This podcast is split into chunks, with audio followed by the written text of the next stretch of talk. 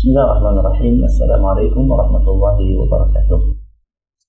Alhamdulillah Rabbil Alamin wa bihi nasta'in wa ala umuri dunya waddin sallallahu ala nabiyyina Muhammadin wa ala alihi wa sahbihi ajma'in amma ba'd Kita panjatkan puja dan puji syukur kehadirat Allah tabaraka wa taala pada kesempatan pagi yang berbahagia kali ini kita kembali diberi kekuatan, kesehatan, hidayah serta taufik dari Allah Jalla wa ala sehingga kita bisa kembali mengkaji ajaran agama kita yang mulia ini. Kita berharap semoga Allah wa Ta'ala berkenan untuk melimpahkan kepada kita semuanya ilmu yang bermanfaat sehingga bisa kita amalkan sebagai bekal untuk menghadap kepada Allah Jalla wa Ala. Amin ya rabbal alamin. Salam dan salam semoga senantiasa tercurahkan kepada junjungan kita Nabi besar Muhammad sallallahu alaihi wa ala alihi wa sahbihi wasallam pada para sahabatnya, keluarganya dan umatnya yang setia mengikuti tuntunannya hingga di akhir nanti. Para pendengar Radio Insani di Purbalingga, di Purwokerto, di Banjarnegara, di Kebumen, di Cilacap, dan di mana pun Anda berada, serta para pemirsa Insan TV di mana pun Anda berada yang semoga senantiasa dirahmati oleh Allah Azza wa Jal.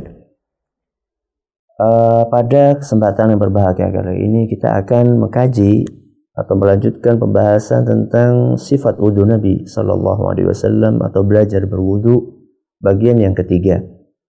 Setelah pada dua pertemuan yang lalu kita menjelaskan tentang apa itu definisi dari wudhu. Kemudian uh, kita berbicara tentang niat sebelum berwudhu bahwa itu adalah merupakan syarat sahnya wudhu seseorang. Lalu setelah itu kita berbicara tentang siwak ya bahwa ini disunahkan bagi mereka yang berwudhu untuk bersiwak. Lalu mengucapkan basmalah. Nah, mengucapkan basmalah dan yang terakhir kita bahas adalah membasuh kedua telapak tangan. Membasuh kedua telapak tangan sebelum kita memasukkannya ke dalam bejana atau ke dalam gayung atau ke dalam ember atau sebelum kita memulai wudhu kita. Pada kesempatan kali ini, para pemirsa dan para uh, pendengar yang berbahagia, kita akan mengkaji tentang uh, berkumur. Ya, kita akan mengkaji tentang berkumur memasukkan air ke hidung dan juga mengeluarkannya.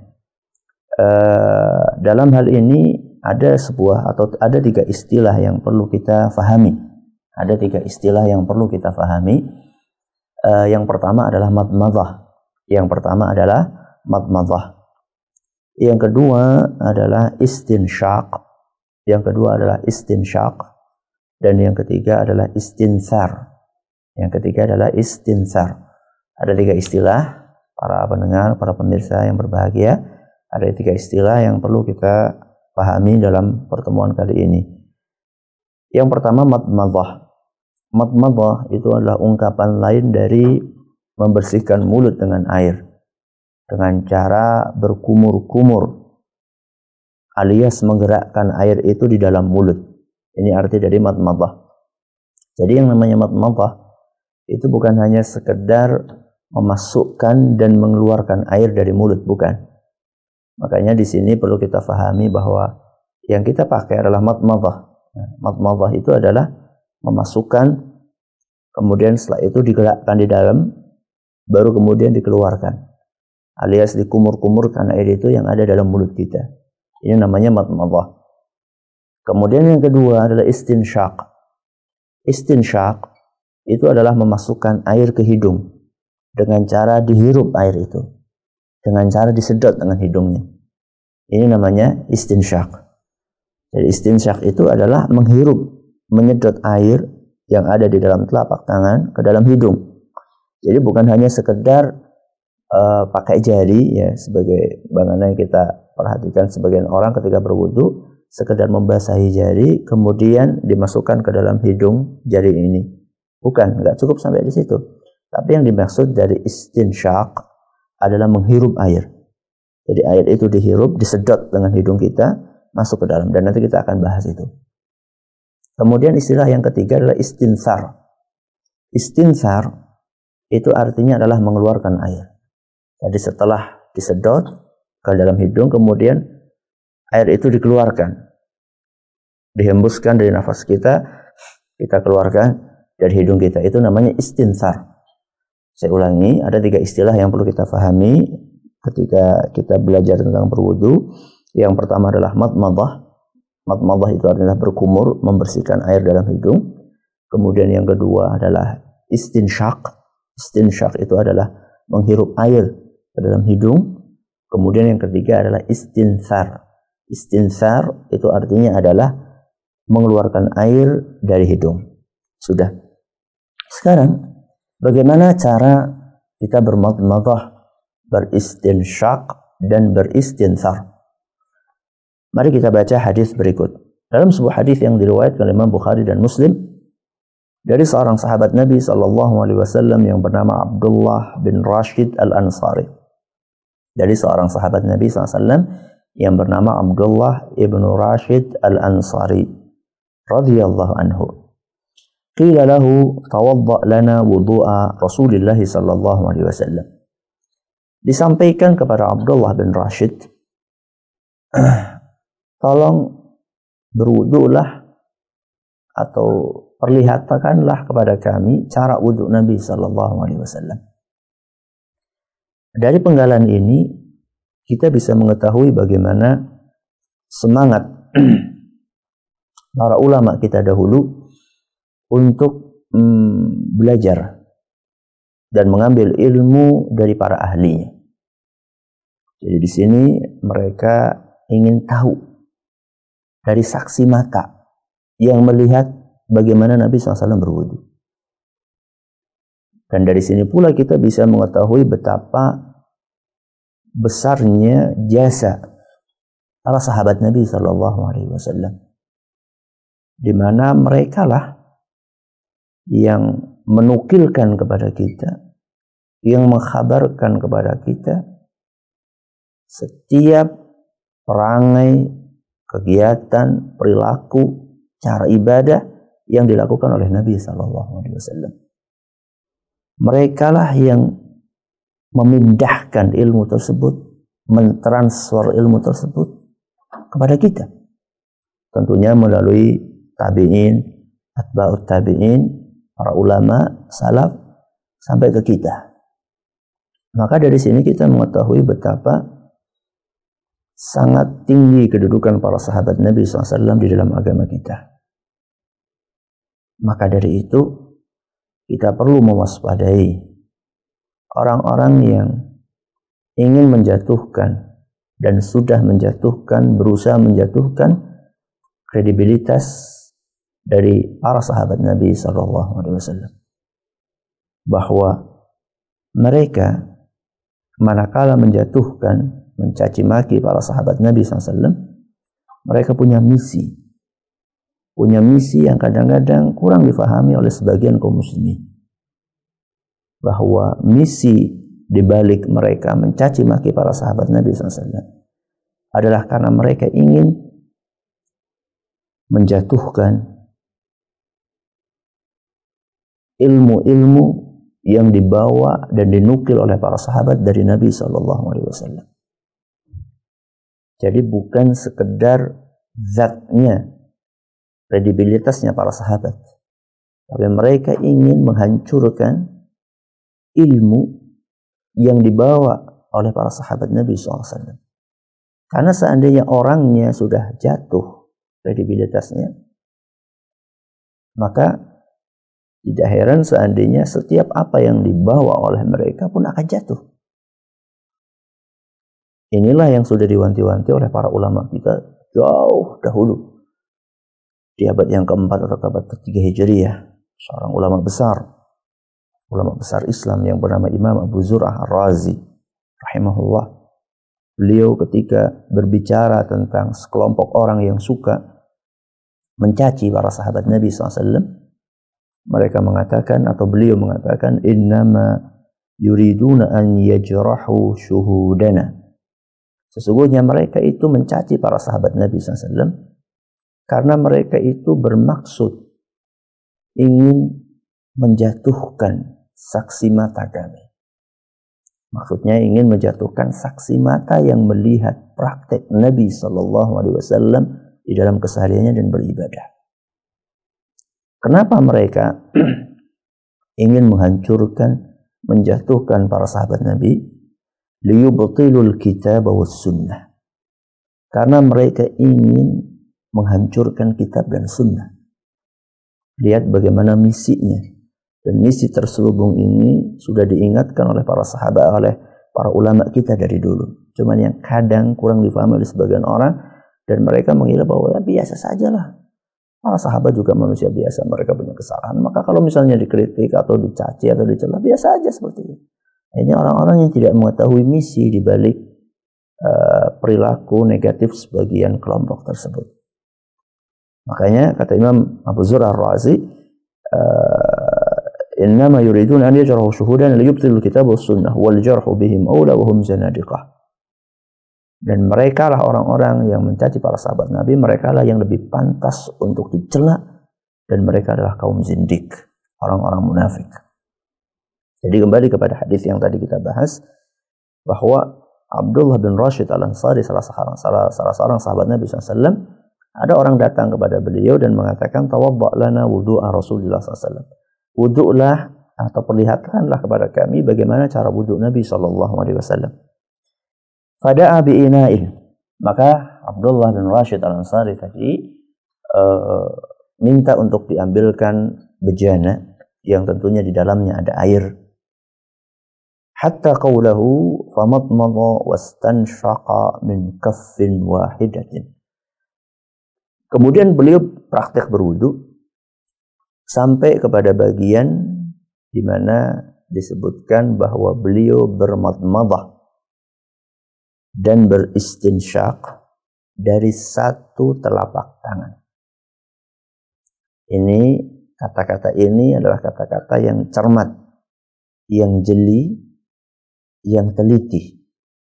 Bahwa beliau diminta untuk berwudu kayak Nabi SAW. Kemudian beliau berwudu di antara cara berwudu yang beliau ajarkan adalah beliau bermadmadah. Masih ingat madmadah? Memasukkan air berkumur-kumur. Dan beristinsyak, yaitu memasukkan air ke hidung. Bikaffin wahidin atau min kaffin wahidin. Dari satu telapak tangan. Berarti kesimpulannya bahwa cara bermadmadah dan beristinsyak yang sesuai dengan apa yang diajarkan oleh Nabi SAW adalah dengan satu telapak tangan. Satu telapak tangan ini digunakan sekaligus sebagaimana nanti kita akan bawakan dari perkataan Imam Nawawi rahimahullah dibawakan atau digunakan sekaligus untuk dua.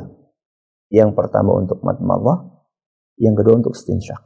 Caranya gimana Ustaz? Caranya adalah dengan kita mengambil air di dalam telapak tangan kita dengan satu telapak tangan. Kemudian setelah itu dari satu air di telapak tangan itu kita gunakan sebagian kita masukkan ke mulut kita sedot dengan mulut kita dan sebagian kita sedot dengan hidung kita. Itu caranya. Ya. Jadi satu telapak tangan sekalian untuk dua. Yang pertama, sebagiannya setengahnya atau seberapanya lah, sebagiannya untuk mulut dan sebagainya untuk hidung. Ini yang dipraktekkan oleh Nabi kita Muhammad SAW dan diajarkan serta dinukilkan kepada kita dari para sahabat Nabi Sallallahu Alaihi Wasallam. Dan ini yang kadang-kadang uh, agak uh, kurang diperhatikan oleh sebagian kaum muslimin sehingga mereka memisahkan antara air yang digunakan untuk madmadah dengan air yang digunakan untuk istinsyak. Misalnya mereka ambil air sendiri dalam satu apa dalam satu cidukan atau dalam satu uh, telapak tangan, cidukan tangan dimasukkan buat mulut, setelah itu dimasukkan ambil lagi buat uh, hidung dan ini kurang pas sesuai dengan apa yang diajarkan oleh Nabi kita Muhammad sallallahu alaihi wasallam. Yang dipraktekkan oleh beliau sallallahu alaihi wasallam adalah dari satu telapak tangan ini beliau sekaligus untuk mulut dan hidung. Maka ini juga salah satu uh, pertanda atau salah satu bukti bahwa Nabi SAW itu ngirit air. Nah, ngirit sekali dalam pemakaian air ketika berwudu. Tidak royal. Nah, tidak royal seperti sebagian orang yang kalau buka keran itu kayak mau nyiramin tanaman, nyiramin kebun atau kayak mau nyuci mobil, enggak. Nabi SAW mengambil secukupnya jadi satu telapak tangan langsung untuk dua bagian. Kemudian berarti ini caranya saya ulangi sebagaimana disebutkan dalam hadis ini bahwa caranya adalah dengan mengambil air dengan telapak tangan, satu telapak tangan, kemudian disedot sebagiannya untuk mulut dan sebagiannya untuk hidung. Sudah kita lanjutkan hadisnya fa fa'ala dzalika thalathan dan beliau melakukan itu tiga kali melakukan itu tiga kali. Berarti para pemirsa, para pendengar bisa menyimpulkan sendiri bahwa air yang digunakan untuk matmadah dan istinsyak itu hanya tiga cidukan telapak tangan. Tiga cidukan telapak tangan. Jadi ambil satu, disedot untuk mulut dan hidung, kemudian ngambil lagi, disedot untuk mulut dan hidung, Kemudian yang ketiga kalinya ngambil lagi disedot untuk mulut dan hidung. Berarti untuk matmatah dan istinsyak, air yang digunakan adalah tiga cidukan telapak tangan. Dan itu semakin dikuatkan dalam hadis lain yang diriwayatkan oleh Amr ibnu Yahya radhiyallahu anhu dalam hadis riwayat Muslim. Kalau tadi di atas hadis riwayat Bukhari dan Muslim. فَمَضْمَضَ وَاسْتَنْشَقَ وَاسْتَنْثَرَ مِنْ ثَلَاثِ غَرَفَاتٍ Nabi Shallallahu Alaihi Wasallam bermatmadah, beristinsyak dan beristinsar dari tiga cidukan. Mirip kayak apa yang tadi disampaikan oleh Abdullah ibnu Rashid al Ansari. Makanya dari situ kemudian Imam Nawawi rahimahullah mengambil sebuah kesimpulan dari uh, hadis yang saya sebutkan terakhir tadi hadisnya Amr ibnu Yahya Kata beliau bahwa hadis ini merupakan dalil yang jelas bahwa yang disunahkan dalam bermadmadah dan beristinsya adalah dengan tiga cidukan. Dan satu cidukan tangan digunakan untuk sekaligus kumur bermadmadah dan istinsyak. Memasukkan air ke dalam hidung. Sekaligus. Nah, ini yang dijelaskan oleh para ulama kita. Jadi tidak perlu kita untuk mat-matboh airnya sendiri, cidukan sendiri, kemudian istinsyak airnya sendiri. Sudah. Nah, dari tadi kita mengatakan uh, satu telapak tangan. Nah, ini telapak tangan ini telapak tangan kanan apa kiri? Nah, ini yang akan kita jelaskan sekarang. Uh, kita dengarkan hadis lain yang diriwayatkan oleh Abdul Khair Kata beliau, jalasa Aliun ba'dama sallal fajra fir rahabah. Suatu hari setelah selesai salat subuh, Ali ibnu Abi Talib radhiyallahu anhu duduk di sebuah tanah lapang. Di sebuah tanah lapang. Thumma qala li ghulamihi i'tini bi tahurin. Kemudian beliau mengatakan kepada salah satu pembantunya, ambilkan air wudhu. Ambilkan air wudhu. Maka pembantu tersebut pun datang sambil membawa bejana yang di dalamnya ada airnya berikut dengan baskom. Qala Abdul Khair wa nahnu julusun ilaihi. Kami Abdul Khair bercerita bahwa kami yaitu para orang-orang yang ada saat itu maka kami duduk di sekelilingnya Ali sambil melihat apa yang akan dilakukan oleh Ali ibn Abi Thalib. Maka beliau pun memasukkan tangannya yang kanan. Fa'adkhala yadahu al-yumna fil ina'i famadmada wastanshaq. Beliau memasukkan tangan kanannya ke dalam bejana untuk bermadmadah dan beristinsyak. Untuk berkumur dan masukkan air ke hidung. Jadi perhatikan bagaimana Ali ibn Abi Thalib dengan demikian cermatnya mentransfer kepada kita bagaimana cara Nabi SAW berwudu. Memasukkan telapak tangan kanan. Berarti ketika ngambil air, ngambilnya pakai telapak tangan kanan. Ketika bermadmadah beristinsyak ngambilnya pakai telapak tangan kanan. Wa nathara. Kemudian ketika mengeluarkan pakai tangan kiri. Berarti gimana Ustaz? Jadi caranya adalah ketika kita ngambil air, kita masukkan dengan telapak tangan kanan, dan ini sebagian masuk ke mulut, sebagian masuk ke hidung, kemudian mengeluarkannya itu pakai tangan kiri. Berarti kanan kiri digunakan. Cuman bedanya kalau kanan itu digunakan untuk ngambil, kemudian kiri digunakan untuk mengeluarkan. Kemudian kata Ali bin Abi Thalib uh, atau kata Abdul Khair fa'ala dzalika thalatha marrat. Ali melakukan itu tiga kali. Jadi sama prosesnya tiga kali masukkan kanan, keluarin kiri, masukkan kanan, keluarin kiri, masukkan kanan, keluarin kiri. Kemudian kata Ali di akhir hadis Beliau mengatakan hada tahuru Nabiillah sallallahu alaihi wasallam. Inilah cara wudhu Nabi SAW. Inilah cara wudhu Nabi wasallam. Faman ahabba an yanzura ila tahuri Nabiillah sallallahu alaihi wasallam fahada tahuruhu. Kata Ali bin Abi Thalib menegaskan barang siapa yang pengen tahu bagaimana cara wudhu Nabi SAW, inilah cara wudhu beliau. Inilah cara wudhu beliau. Hadis ini diriwayatkan oleh Imam Ahmad dan dinilai sahih oleh Imam Ibnu Khuzaimah dan Syekh Al-Albani menilai sangatnya sahih.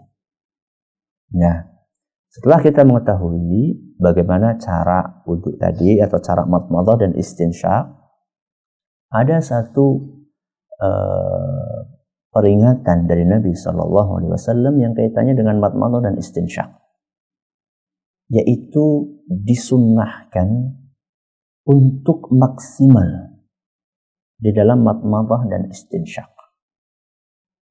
Disunahkan untuk berusaha maksimal di dalam matmadah dan istinsyak.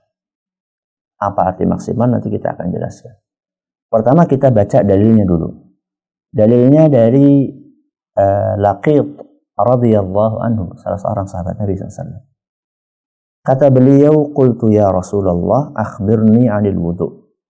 Kata beliau, kata Lakit, wahai Rasul, beritahukanlah kepadaku cara berwudu.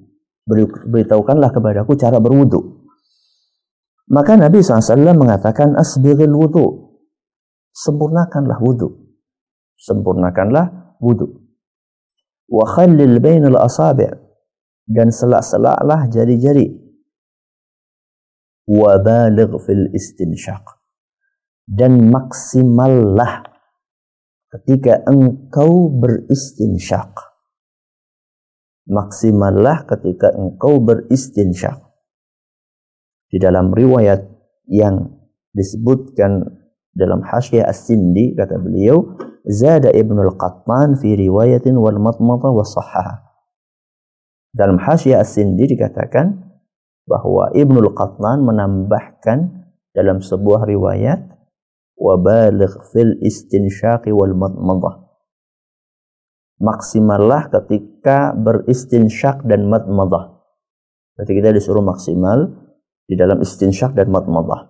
Kemudian dilanjutkan kata Nabi SAW, illa antakuna sa'iman. Kecuali seandainya engkau sedang puasa. Kecuali seandainya engkau sedang puasa. Hadis ini diriwayatkan oleh Imam Abu Dawud dan nilai sahih oleh Imam Ibnu Huzaimah, Imam Ibnu Hibban juga oleh Syekh Al-Albani. Nah, sekarang dari hadis ini kita mengetahui bahwa di antara yang dianjurkan adalah maksimal ketika beristinsyak dan bermadmadah.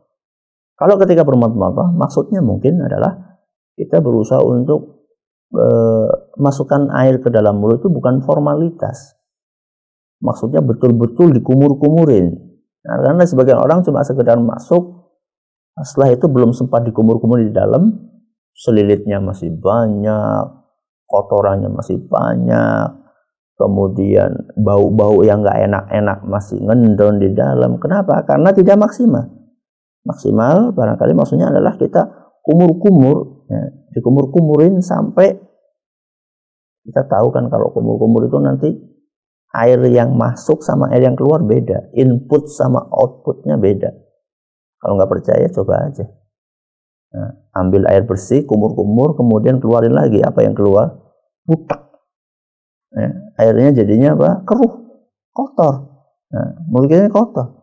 Makanya jangan cuma uh, makanya bukan cuma sekedar masukkan saja kemudian mengeluarkan. Enggak tapi dikumur-kumurin maksimalkanlah. Sudah. Ini maksud dari uh, maksimal dalam uh, berkumur-kumur. Nah sekarang maksimal di dalam istinsyak itu apa? Sebagaimana dijelaskan oleh para ulama di antaranya oleh Syekh Syengkiti dalam syarah uh, Sunan Tirmidzi kata beliau wal muradu bi baligh fil istinsyaq ay ijdibil ma'a ila a'lal khayashim. Maksud dari maksimal di dalam istinsyaq adalah hiruplah air sampai ke pangkal hidung. Hiruplah air sampai ke mana ke pangkal hidung. Ini mungkin bagi sebagian orang itu uh, belum belum pernah dan mungkin agak aneh atau mungkin dia agak wah perih Ustaz. Nah, perih. Karena karena memang eh, agak dekat sampai ke ke mana ini kan jalurnya mungkin ya wallah alam saya kurang paham itu mungkin ke kepala atau nanti juga ada yang masuk sebagian ke, ke tenggorokan.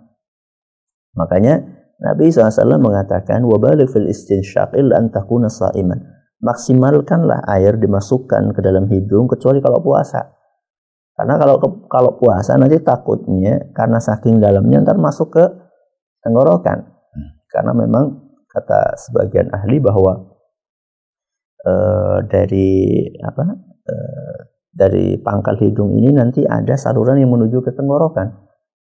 Ya, ada yang masuk ke tenggorokan. Makanya nggak boleh e, bermaksimal di dalam beristinsya kalau lagi puasa. Khawatirnya nanti masuk, nggak sengaja masuk ke dalam e, tenggorokan. Berarti kalau nggak lagi puasa, kalau ada sebagian air yang masuk, nggak apa-apa, namanya juga lagi nggak puasa. Maka di sini ini perlu, walaupun ini sunnah ya, walaupun ini sunnah, ini perlu berusaha kita praktekkan. E, ya pelan-pelan lah latihan lah, nah, latihan lah. Misalnya kita masukkan, e, kita hirup pelan-pelan, ya. nanti lama-lama agak masuk lagi, masuk lagi sampai ke pangkal hidung. Ini yang diajarkan atau dianjurkan oleh Nabi kita Muhammad Sallallahu Alaihi Wasallam. Uh, para ulama uh, membicarakan hikmah. Di sini para ulama membicarakan hikmah. Kenapa kok kita uh, disuruh untuk maksimal di dalam beristinsyak? Di antara hikmah yang disebutkan oleh mereka karena syaitan itu nginep ya nginep di pangkal sini eh, pangkal hidung kita. Kalau bicara masalah syaitan ini hal gaib. Hal gaib itu kita tahu dari mana. Eh, bukannya kita pernah meronsen hidungnya kemudian di situ kelihatan ada setan lagi pada main-main di situ. Bukan ya tapi karena Nabi SAW ngasih tahu itu dalam sebuah hadis yang diriwayatkan oleh Imam Ibnu Huzaimah di dalam sahihnya Kata Nabi sallallahu alaihi wasallam, "Idza staiqadha ahadukum min manamihi fatawadda'a falyastanthir thalatha marrat." Kata Nabi sallallahu alaihi wasallam, seandainya kalian sedang uh, baru bangun tidur, kata Nabi SAW, seandainya kalian baru bangun tidur, maka uh, kemudian dia berwudu, maka hendaklah dia beristinsar. Jadi beristinsyak dulu, kemudian beristinsar tiga kali, masukkan air ke hidung tiga kali. Kenapa? Kata Nabi SAW, fa inna syaitana yabitu ala khayashimihi.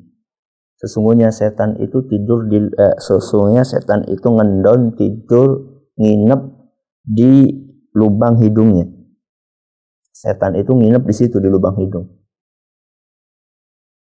Jadi kata Nabi SAW, kalau kita tidur, bangun tidur, kita wudhu, maka supaya itu air dimasukkan supaya setannya ikut keluar.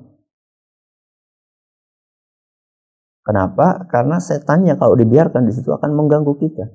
Dan dari sini kita juga bisa memahami bahwa apa yang saya sampaikan dahulu bahwa kalau orang pengen khusyuk dalam sholat, pengen gak ganggu, diganggu sama setan, itu prosesnya sejak berwudu atau bahkan sebelumnya.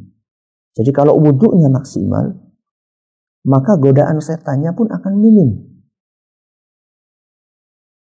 maka perlu dicurigai orang yang ketika sholat pikirannya ke mana-mana. Bahwa dia wudhunya nggak sempurna. Pikirannya ke mana-mana karena digoda sama setan yang setannya masih ngendon di lubang hidungnya. Belum dia keluarin. Ya. Karena dia istinsyaknya itu cuma formalitas. Ngambil air dikit kemudian cuma di ujung hidung ini. Cuma dilap kayak gini aja. Ini maksimal ini. Nabi SAW itu mengatakan istinsyak. Istinsyak itulah menghirup air. Bukan sekedar nempelin kedua jari ke pucuk dari hidung. Bukan. Ya. Makanya dicurigai orang-orang yang pikirannya melanglang buana piknik ke mana-mana ketika sholat itu kayaknya itu setannya masih ada di situ nah, belum dikeluarin Baik, sekarang timbul pertanyaan Ustaz, tadi kan Nabi SAW mengatakan ketika tidur. Ketika apa? Tidur. Setan itu ngendor. Nah sekarang kalau kita nggak tidur Ustaz. Kita nggak tidur. Ini gimana tuh Ustaz? Apa hikmahnya kita itu bermat-matah? Nah, apa hikmahnya kita beristinsyak? Kata para ulama, eh, masih kita bicara tentang perkataannya Syekh Singkiti, seandainya kita bukan dalam keadaan habis bangun tidur, Hikmahnya kita bermadmadah kata beliau adalah untuk mengeluarkan kotoran yang ada di dalam hidung kita. Yang ini kalau dibiarkan berbahaya buat kesehatan. Jadi kita bangun tidur, tidak bangun tidur, tetap kita itu disunahkan untuk beristinsyak. Dan hikmahnya masing-masing. Maka di sini, ini keterangan dari para ulama. Maka di sini bagus saja kita bawakan ya eh, sebuah penelitian ilmiah untuk menguatkan hikmah yang tadi saya bawakan. Jadi eh, kita umat Islam itu tidak alergi dengan penelitian ilmiah. Seandainya penelitian itu digunakan untuk menguatkan syariat. Yang kita alergi itu adalah penelitian ilmiah kalau digunakan untuk memangkas syariat untuk menolak syariat, mengurangi syariat. Jadi penelitian ilmiah, penelitian ilmiah kontemporer itu gunanya adalah untuk menguatkan keyakinan kita kepada agama, bukan untuk melunturkan keyakinan kita kepada agama.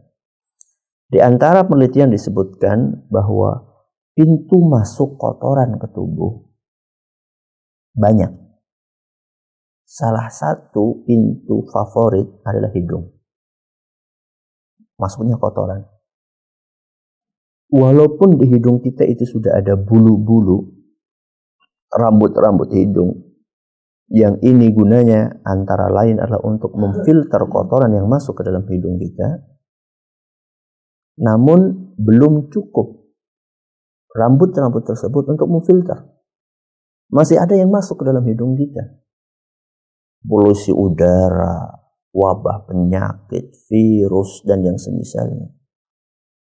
Nah, kotoran-kotoran itu perlu dibersihkan. Di antara cara membersihkannya dalam agama kita adalah dengan beristinsyak tadi. Makanya dalam penelitian disebutkan bahwa orang yang rajin beristinsyak dalam berwuduknya dan istinsyaknya benar, ketika dilihat hidungnya lebih bersih dibandingkan dengan orang yang tidak pernah berwudu. Disebutkan di situ bahwa orang yang nggak pernah wudu, hidungnya itu di dalamnya ketika dilihat itu lengket, warnanya gelap, ya kotor. Sedangkan orang yang berwudu, dia warnanya lebih cemerlang, lebih bersih dan tidak berdebu. Disebutkan di situ dalam penelitian itu, kalau misalnya dilakukan sekali, ya, maka setengah dari uh, potensi penyakit hilang. Jadi kalau kita nyedot sekali, setengahnya hilang. Kalau dua kali, sepertiganya hilang. Tambah sepertiga lagi, dua per tiga berarti. Kalau tiga kali, maka semuanya hilang. Kuman-kumannya akan hilang. Dan ini sangat membantu kita untuk menangkal penyakit-penyakit ispa, infeksi saluran pernafasan akut, kemudian penyakit TBC, penyakit kanker, dan juga sinusitis dan yang semisalnya. Coba lihat orang yang rajin sholat lima waktu. Orang yang rajin sholat lima waktu, dia akan terus membersihkan hidungnya minimal lima jam sekali. Subuh, duhur. Habis itu baru tiga jam asar. Habis asar baru tiga jam lagi maghrib. Maghrib satu jam isya. Kemudian mungkin yang agak lama itu isya sebelum tidur wudhu lagi kemudian subuh. Jadi orang yang berwudhunya rajin dan benar, dia akan lebih sehat. Makanya di situ disebutkan bahwasanya dalam penelitian itu bahwa orang yang jarang berwudhu, maka kumannya itu lebih banyak dalam hidungnya. Coba bayangkan, orang nggak bersihin hidung selama setahun. Gimana coba itu? Jadi kumannya itu udah sekarung mungkin kalau dikumpulin ya nggak kelihatan ya nggak kelihatan kumannya namanya juga kuman kalau kelihatannya namanya bukan kuman ya bisa sampai setahun. Orang sholat dua kali setahun. Cuma idul fitri sama idul adha aja. Gimana kotornya itu hidung apalagi dengan orang yang pernah sholat naudzubillah maka ini adalah penelitian ilmiah yang menguatkan keyakinan kita bahwa istinsyak itu memang betul-betul luar biasa. Dan kita mengamalkan istinsyak itu bukan semata-mata karena membaca penelitian ilmiah itu, bukan. Kita mengamalkan istinsyak ini karena Nabi SAW mencontohkannya. Ya. Bukan karena, wah, anak nggak percaya sama tuntunan Nabi kalau belum ada penelitian ilmiah. Oh enggak, nggak boleh seorang muslim itu mendapatkan perintah Allah dan Rasulnya, dia langsung sami'na wa Nah, Adapun dia membaca penelitian-penelitian ilmiah itu hanya sekedar untuk menguatkan saja tidak dijadikan sebagai primer, tapi hanya sekedar sekunder saja. Sudah. Nah, sekarang pembahasan terakhir kita, apa hukumnya? Nah, hukum dari matmadah istinsyak ini apa? E, para ulama berbeda pendapat. Ada sebagian ulama mengatakan hukumnya matmadah istinsyak itu wajib. Ada sebagian ulama mengatakan hukumnya sunnah. Nah, dari dua pendapat ini, mana yang lebih kuat? Wallahu taala a'la wa alam. Kami cenderung kepada pendapat yang mengatakan bahwa matmadah dan istinsyak hukumnya adalah wajib. Hukumnya adalah wajib. Apa dalilnya Ustaz? Dalilnya karena ada dari hadis Nabi SAW yang redaksinya adalah perintah. Kata beliau, "Idza tawadda'ta famadmid kalau engkau berwudu, maka bermadmadahlah, berkumurlah. Ini perintah dari Nabi. Hadis riwayat Abu Dawud nyatakan sahih Syekh Al-Albani. Dan dalam kaidah usul fikih disebutkan bahwa al-aslu fil amri lil wujub. Yang namanya perintah secara asal itu menunjukkan wajibnya melakukan sesuatu yang diperintahkan tersebut. Kecuali ada dalil lain yang menyebabkan perintah itu menjadi sekedar anjuran atau sunnah. Ini yang pertama, adanya perintah dari Nabi SAW. Kemudian yang kedua, yang semakin menguatkan bahwa matmata itu hukumnya wajib, karena Allah di dalam Al-Quran, surat Al-Ma'idah ayat 6, dalam surat Al-Ma'idah ayat 6, Allah subhanahu wa ta'ala memerintahkan kepada kita untuk membasuh muka. Ya ayyuhalladzina amanu idza qumtum ila sholati faghsilu wujuhakum. Wahai orang-orang yang beriman, kalau kalian ingin salat, maka basuhlah muka kalian. Nah, membasuh muka kita tahu membasuh muka itu wajib berdasarkan ijma para ulama. Harus membasuh muka ketika wudhu. Nah, sekarang saya tanya, hidung sama mulut itu bagian dari apa? Dari muka. Kalau muka diperintahkan untuk dibasuh, Nah, berarti masuk ke dalamnya hidung dan mulut. Ini yang kedua, yang menguatkan bahwa ini hukumnya wajib. Yang ketiga adalah rutinitas Nabi SAW. Beliau setiap kali berwudu, sebagaimana diriwayatkan oleh para sahabat Nabi SAW, dan riwayatnya banyak. Dan meriwayatkan para sahabat juga banyak juga. Hampir setiap riwayat itu ketika berbicara tentang wudhunya Nabi SAW, rutin Nabi itu matmadah dan istinsyak belum ditemukan, belum ditemukan bahwa Nabi pernah suatu kali meninggalkan motor dan istinsyak. Kalau seandainya sunnah, maka bisa aja Nabi SAW kadang-kadang meninggalkan motor dan istinsyak untuk menunjukkan kepada umatnya bahwa ini hukumnya sunnah. Tapi ketika Nabi SAW rutin melakukan itu, ini menguatkan bahwa Matmadah dan istinsyak itu hukumnya wajib. Ini kesimpulannya. Wallahu taala alam. Saya ulangi dari awal bahwa uh, bagian yang uh, empat anggota yang atau cara berwudu yang keempat adalah kaitannya dengan matmadah, istinsyak dan istinsar. Matmadah itu artinya adalah uh, berkumur-kumur, kemudian istinsyak artinya adalah memasukkan menghirup air ke hidung, istinsar adalah mengeluarkannya. Caranya adalah dengan satu telapak tangan kanan ambil air dimasukkan sekaligus untuk matmadah dan istinsyak kemudian mengeluarkannya dengan tangan kiri dan ini dilakukan tiga kali kemudian uh, disunnahkan untuk maksimal masukkan air sampai ke pangkal hidung hikmahnya tadi antaranya antaranya kalau bangun tidur untuk bersihkan setan kalau misalnya tidak bangun tidur untuk membersihkan kotoran seperti dijelaskan oleh para ulama. Dan terakhir hukumnya istinsak dan istinsar, ah, maaf, motor dan istinsak hukumnya adalah wajib. Mungkin kalau ada pemirsa pendengar yang uh, mencermati, tadi uh, hukumnya wajib katanya, motor istinsak. Tapi tadi katanya maksimal hukumnya sunnah. Memaksimalkan hukumnya sunnah itu gimana Ustaz? Apa itu enggak kontradiktif? Enggak. Karena mat sendiri hukumnya wajib tapi memaksimalkan sampai masuk ke pangkal hidung itu hukumnya sunnah. Jadi kalau sekedar memasukkan air, menghirup itu hukumnya wajib. Tapi kalau sampai ke dalam, itu hukumnya sunnah. Mungkin ini yang dapat kami sampaikan. Dan kita akan lanjutkan insya Allah pada pertemuan yang akan datang. Saya kembalikan kepada moderator. Silakan. Terima kasih Ustaz atas materinya. Demikian saudaraku seiman, segenap pendengar Radio Insani 88 FM di Purbalingga, Purwokerto, Banyumas, Kebumen, Cilacap, dan sekitarnya pendengar radio Telaga Dakwah yang ada di Aceh, pemirsa UV TV dan juga pemirsa Insan TV di mana pun Anda berada, telah kita simak bersama sesi materi kajian Bun Pagi pada kesempatan hari ini. Kami mengundang Anda pada sesi yang kedua ini untuk bersoal jawab dengan beliau Ustaz Abdul Zain.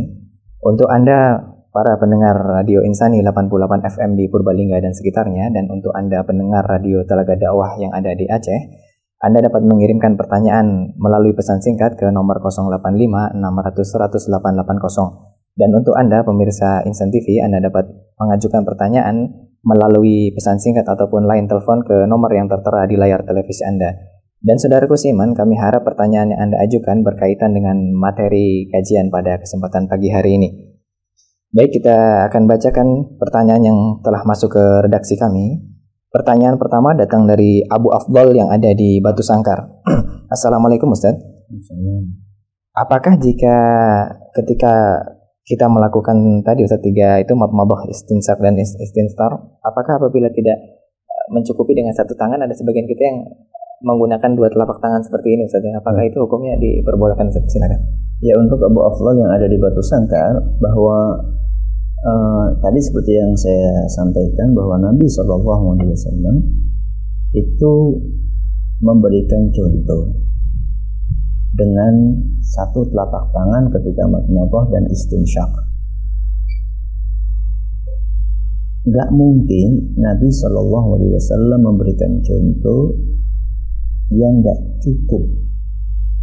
Karena kalau gak cukup nanti gak sempurna. Wudhunya gak sempurna. Nabi Shallallahu Alaihi Wasallam kalau wudhu itu sempurna banget. Tidak ada wudhu yang lebih sempurna dibandingkan wudhunya Nabi SAW. Jadi pasti cukup. Cuman bisa jadi karena terbiasa, karena terbiasa pakai dua telapak tangan sebelum mengetahui hadis yang kami bawakan tadi, akhirnya ketika menggunakan satu telapak tangan merasa tersugesti bahwa airnya itu dikit sekali. Maka ini perlu dicoba. Anda perlu mencoba dan perlu membiasakan. Terus terang saya dahulu ketika belum membaca hadis ini, uh, saya pun merasakan hal yang serupa seperti yang Anda rasakan. Wah kok masa cuma satu telapak tangan cukup apa enggak? Nah, perasaan-perasaan ini perlu kita kikis dengan kita mencoba.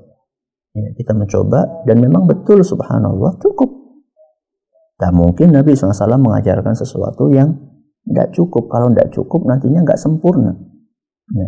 Jadi kalau misalnya satu telapak tangan tidak cukup untuk matmat dan istinsyak, berarti kan nggak sempurna wudhunya.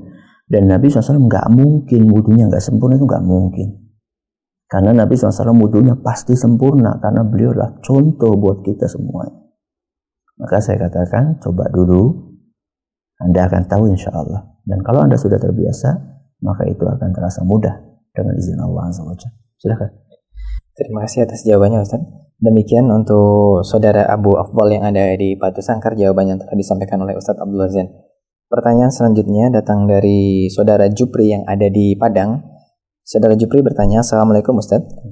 Uh, bagaimana tata, eh, tata cara kita berwudu di dalam mobil Ustadz? Uh, sedangkan kadang di dalam mobil itu tidak tidak tersedia air yang mencukupi untuk untuk, untuk berwudu gitu. Apakah kita wajib bersuci untuk ter, uh, apa? apakah kita wajib bersuci terlebih dahulu Ustaz? Silakan. Mungkin ini sholat di kendaraan mungkin seperti itu ya. Hmm. Silakan. Untuk saudara Jupri di Padang, ya. bagaimana cara berwudhu di dalam mobil? Jadi mobil saya nggak tahu ini mobil kayaknya yang ditanya ini mobil angkutan umum mungkin ya, bis kali ya. Kita tahu uh, bis atau kereta. Sekarang itu kan sebagian kereta. Ada kamar mandinya atau banyak hampir semuanya. Hatta sampai kereta ekonomi sekarang pun juga ada kamar mandinya. Dan wudhu juga gampang di kamar mandi. Bis juga sebagian yang eksekutif ada kamar mandinya. Nah sekarang kalau misalnya nggak ada kamar mandinya kayak bis misalnya bagaimana cara berwudhunya? Kalau memang ada air maka kita berwudhu dengan air sedikit saja tidak apa-apa jadi kita mengambil air wudhu kemudian kita uh, basuhkan telapak tangan kita, kemudian kita biasa seperti cara wudhu biasa. Cuman mungkin tidak airnya itu nggak banyak banget.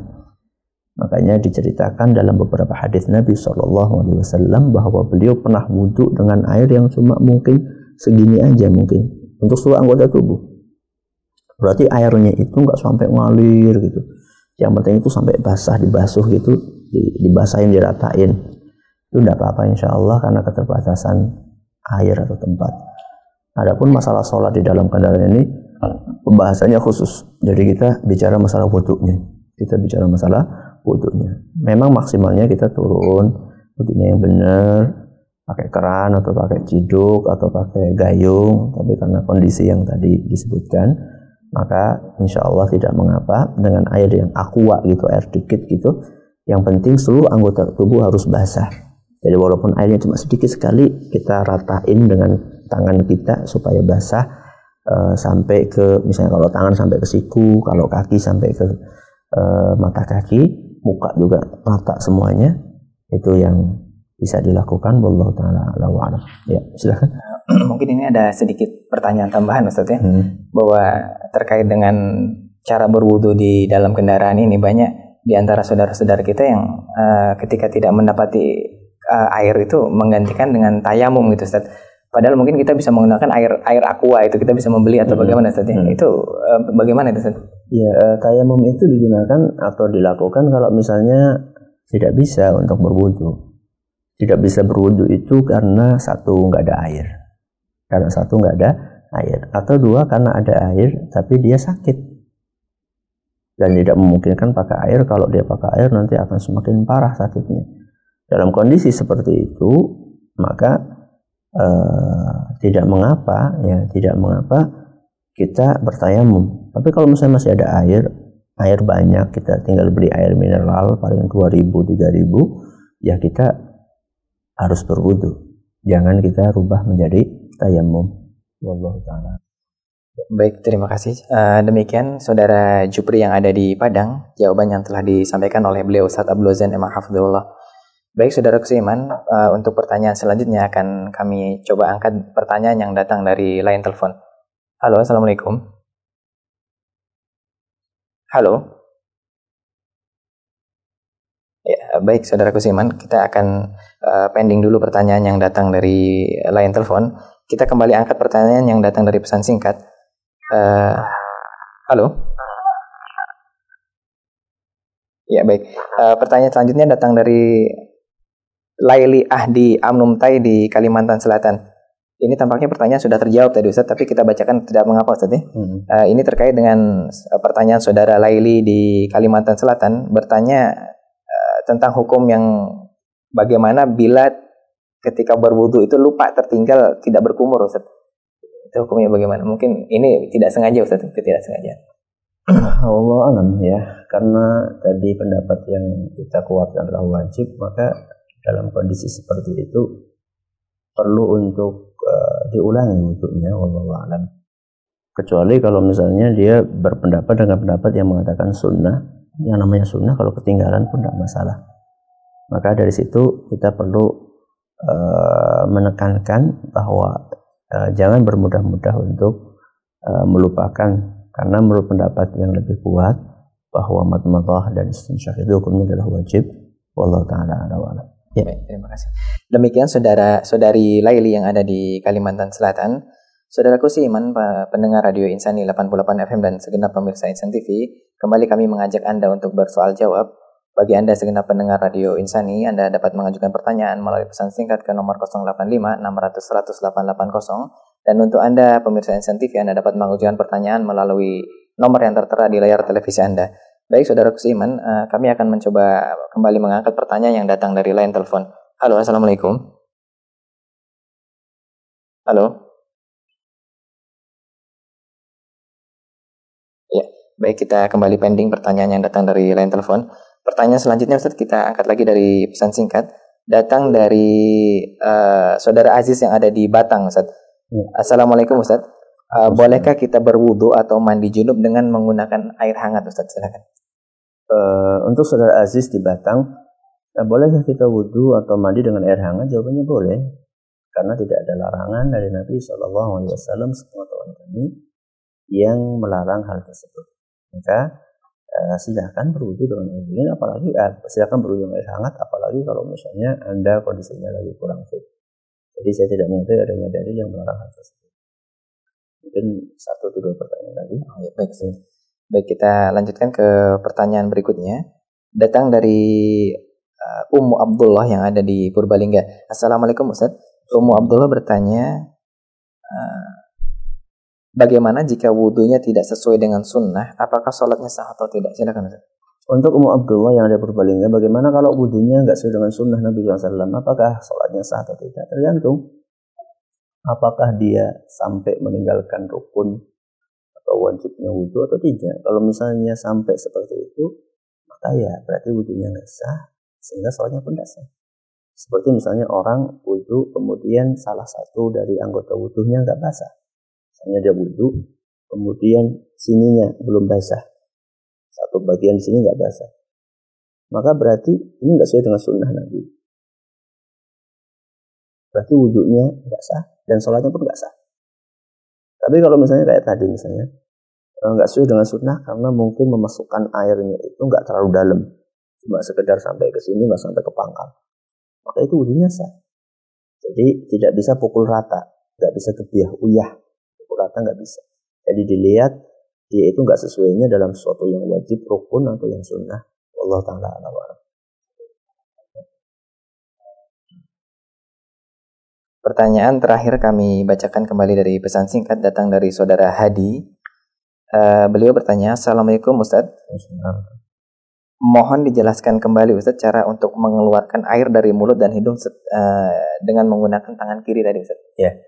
Jadi uh, dimaksud dari tangan kiri itu tadi mengeluarkannya adalah ketika yang dari hidung. Kalau dari mulut langsung aja dikeluarin. Jadi masukkan air dengan tangan kanan kemudian dikeluarin dengan tangan kiri maksudnya adalah dengan sambil di mungkin ya sambil di apa namanya pijet sininya sambil dipijit hidungnya dikeluarin. Itu maksud dari mengeluarkan dengan tangan kiri. Mungkin sampai di sini pengajian kita pada kesempatan kali ini. Wallahu taala alam.